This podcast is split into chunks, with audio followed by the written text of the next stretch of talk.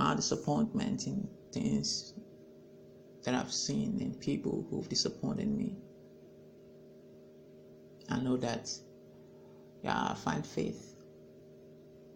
But if my faith isn't dynamic and it's not strong, people are going to fail me out. And expect disappointment if you, you won't be disappointed.